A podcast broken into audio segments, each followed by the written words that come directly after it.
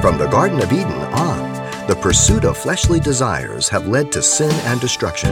Yet the Spirit of God yields love, joy, peace, patience, gentleness, and self control. With more of the simple truths that determines your destiny, here's Pastor Xavier Ries. The problem with sin is that it impedes our relationship with God.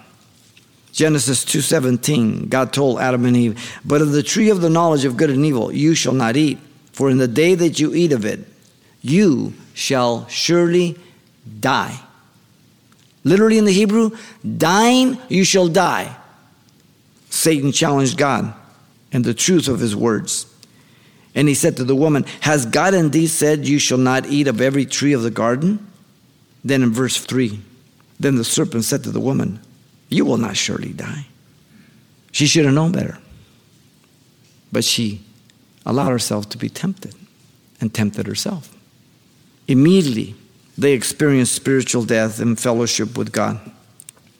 And physical decay began, leading to ultimate death.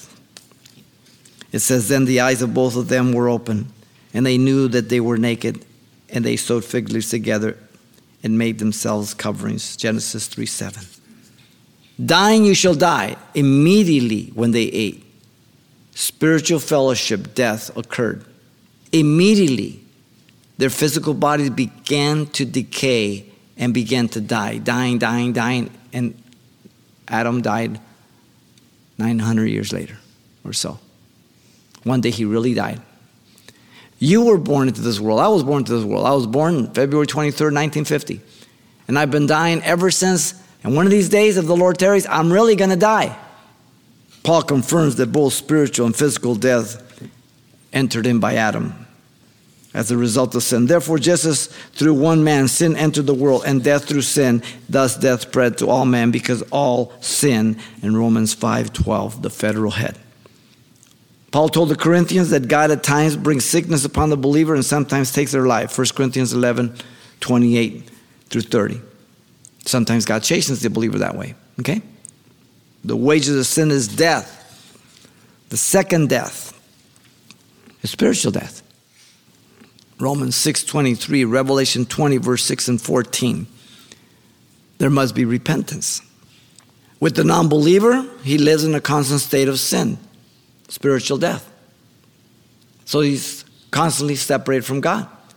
If he dies in that state, then he will taste of the second death in the white throne judgment and cast in the lake of fire. The believer has a means by which to get right through repentance. But if they don't, and they continue in sin and they go back in the world, then they are in the same position as a non believer. The product of sin nature breaks fellowship with God by the act of sin. You've been listening to Simple Truths with Pastor Xavier Ries, a daily devotional of the enriching and precious truths found in God's Word. Hear this program again by following the radio listings link at calvarychapelpasadena.com. The studies you hear on Simple Truths are also available on CD give us a call at 800 651 8352 for information on how to receive a copy. Or log on to our website for announcements about other ministries at Calvary Chapel, Pasadena. It's all at calvarychapelpasadena.com. And join us next time for more simple truths.